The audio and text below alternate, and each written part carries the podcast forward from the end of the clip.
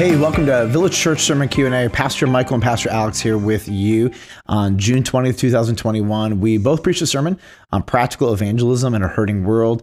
And uh, the question that came out of that, Pastor Alex, is how do I avoid becoming a victim when I've actually been hurt? And really one of the things we talked about is one of the Apostle Paul's most strategic evangelism tools is his own weakness shared in authenticity. Yes. Um, and we talked about victimhood. Um, we basically said we're not victims, we're overcomers. Right.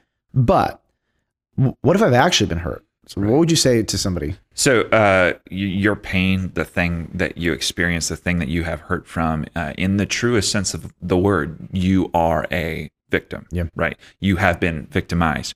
The, the question, though, is uh, what are you going to allow that reality to do to you? Yeah. So, uh, so it, it's really interesting. The world today has kind of become like church camp. Uh, let me tell you what I mean by that. um, so, in church camp, you know, you're a high schooler with other high schoolers. You go away for like, let's say, five days, and you have these uh, amazing experiences in worship, and people share teaching, and uh, you get to do things and interact with like the same group of people every day for five days, and then inevitably, at some point, there is testimony time. Testimony time. Everybody, Testimony time. we're having testimony time. That's exactly right. and the the ducklings would flock. Yeah, they all come together. And then people start sharing Yep. the stories of their life. And what's really interesting Mm-hmm. is that the person with the most impactful story at Mm. church camp was the person who had the worst thing happen to them. Oh my gosh. Do you know, as you're saying this, so many stories are flooding through my brain. And I remember getting there and it was like, okay, there's like three people who are ultimately going to go, you, me. That's right. Me, right? That's And, right. like, it's How like- can we yeah. outdo each other Yes. in Not in love. wor- not in love, but in having the worst thing happen to us, Yeah, right? How right. can we tell our story in such a way that people will believe we have been Yeah. victimized the My, most? my home was broken into by intruders. My home was broken into by 13 intruders. My home was broken into by 40 intruders. And they took our home, all the lumber inside too, and the walls stayed up. I'm like, Is- what uh, what is heck? happening What's right now? Now, I, as I say, as, even as we jest a little bit, Yeah. like there were actual legitimate, like terrible, pains. terrible pains and things that happened. But like if you weren't in the upper echelon of pain, you kept your mouth shut. Right. Yeah. Nobody, you didn't have anything to say during Yeah. testimony time if you didn't have that worst pain. Totally. And the dumbest looking kid in the room is the kid who started off. And they're like, yeah, my parents have been fighting. Yeah. And then some kid's like, I've been addicted to drugs since I was 11. Right. You Immediately, you're like- it's like, you're like, oh, we've gone to the nth degree Yes, already. You're yeah, right. Yeah. yes. It's a, you know, it's, it's interesting when we talk about um, becoming a victim that in the Christian life, we would never look at somebody and say, you know, that thing done to you or Mm. that thing you did, that's now your identity.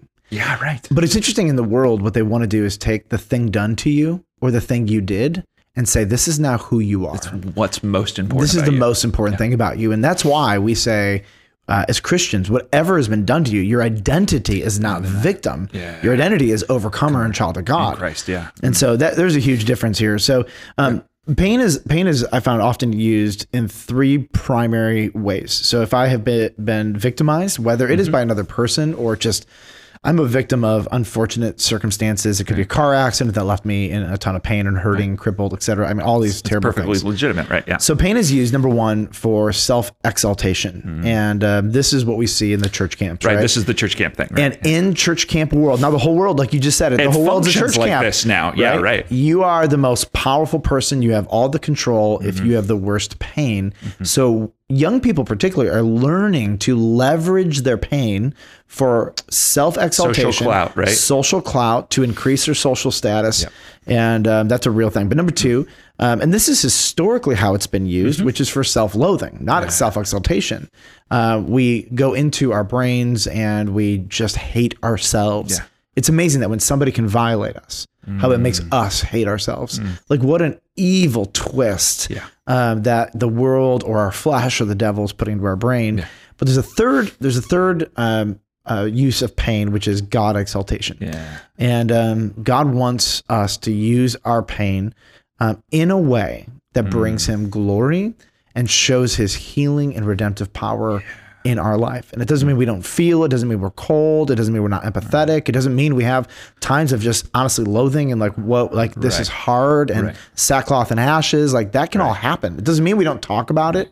It doesn't mean we don't share in church camp time. Mm-hmm. Yeah, and I feel like I feel like sometimes there can be a bifurcation Yeah. between these things. Like uh I can't experience weakness and at the same time oh no you just need to like look at god like somehow having joy and god and and experiencing the weakness of your pain Mm. Yep. are somehow challenged against each other whereas like actually no in the middle of your Mm. pain in the middle of your weakness it can cause you actually like to turn Yep. to god you can have joy in god in the midst of your pain Yep, right Which is a crazy thought. Yeah. All right. So, Alex, we you and I penned four reasons about why God would even allow pain and what it means for us to use this pain in a way that glorifies God. So, what's the first one? Yeah, so the first one is to actually to lean on God mm. and not push Him away. There's a really strong temptation mm-hmm.